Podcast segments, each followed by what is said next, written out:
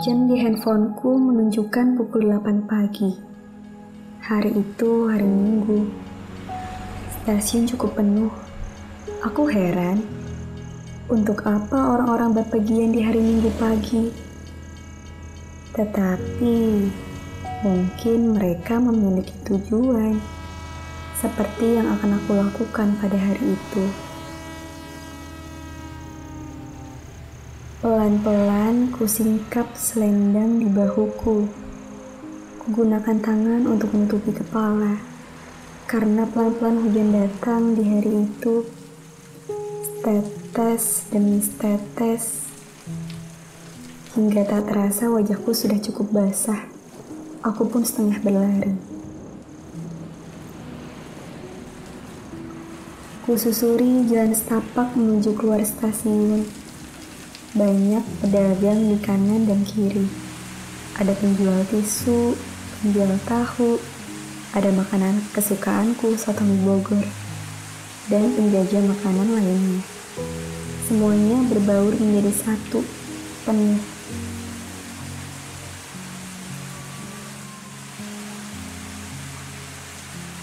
Aku terus berjalan, tidak peduli dengan air hujan yang semakin lama semakin ramai semakin deras. Saat aku tiba di luar, aku menengok ke kanan ke kiri. Ku cari bapak Gojek yang akan menemaniku menuju tempat tujuan. Tidak perlu menunggu lama, si bapak akhirnya tiba dengan motornya.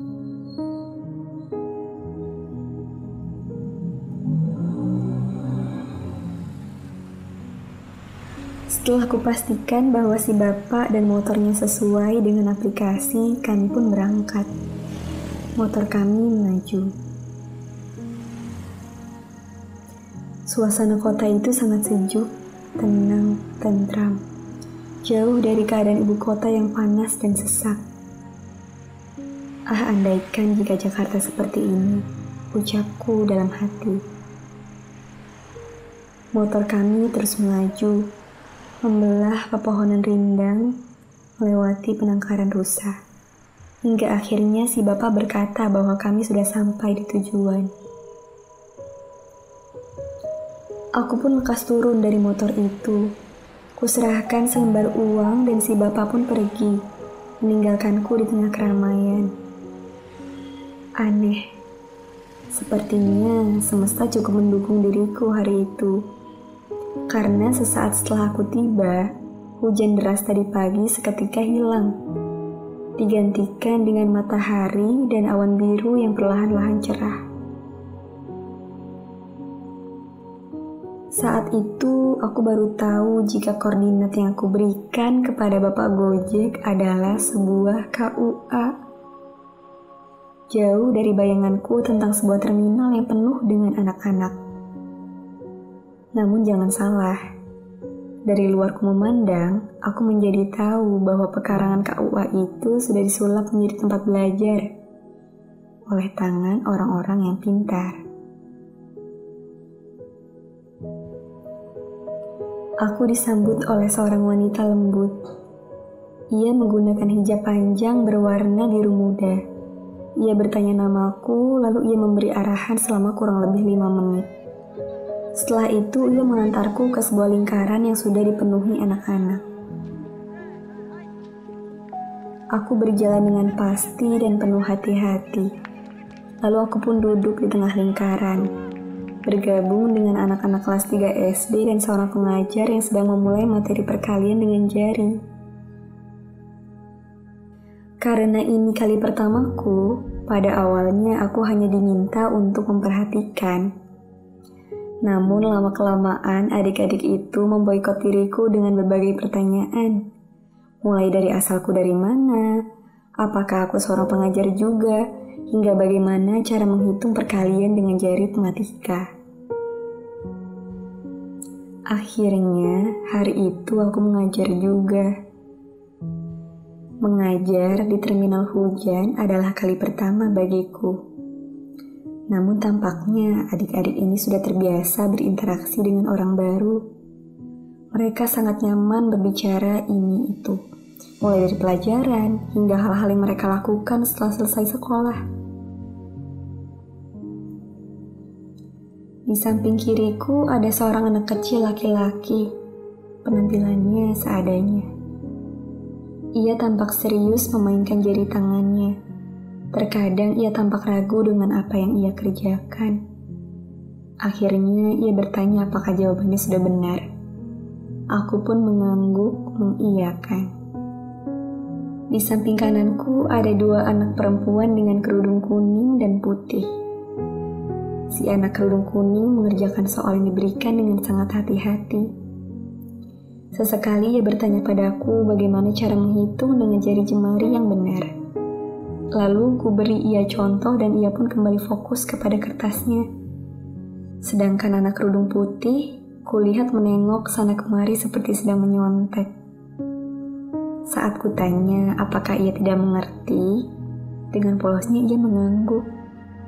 Akhirnya ku ajari ia pelan-pelan sampai mengerti.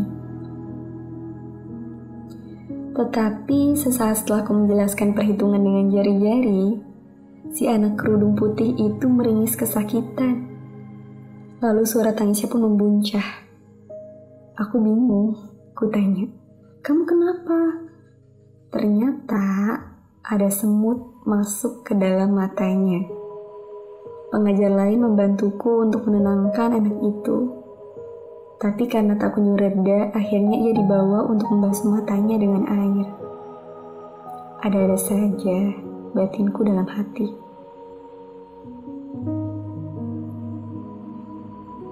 Bel pun berbunyi, pertanda istirahat. Anak-anak pergi berhamburan. Sepertinya sedari tadi banyak dari mereka yang sudah tidak fokus karena melihat banyak jajanan di dekat pagar. Ada cilok, telur gulung, bakso ikan. Namun anak berkerudung kuning di sampingku tidak beranjak pergi. Walaupun berulang kali kujelaskan jawabannya sudah benar, ia tetap berkutat menghitung ulang soal-soal tersebut. Sesekali ia bertanya padaku. Lalu saat semua soal sudah selesai, ia serahkan kertas itu untuk kubaca dan periksa kembali.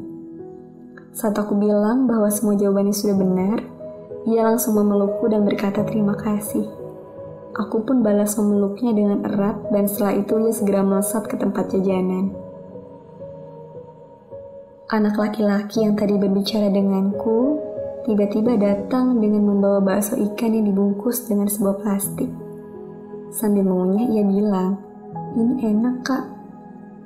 Aku pun menjawab, oh ya? Iya beneran ini enak, ujarnya meyakinkan.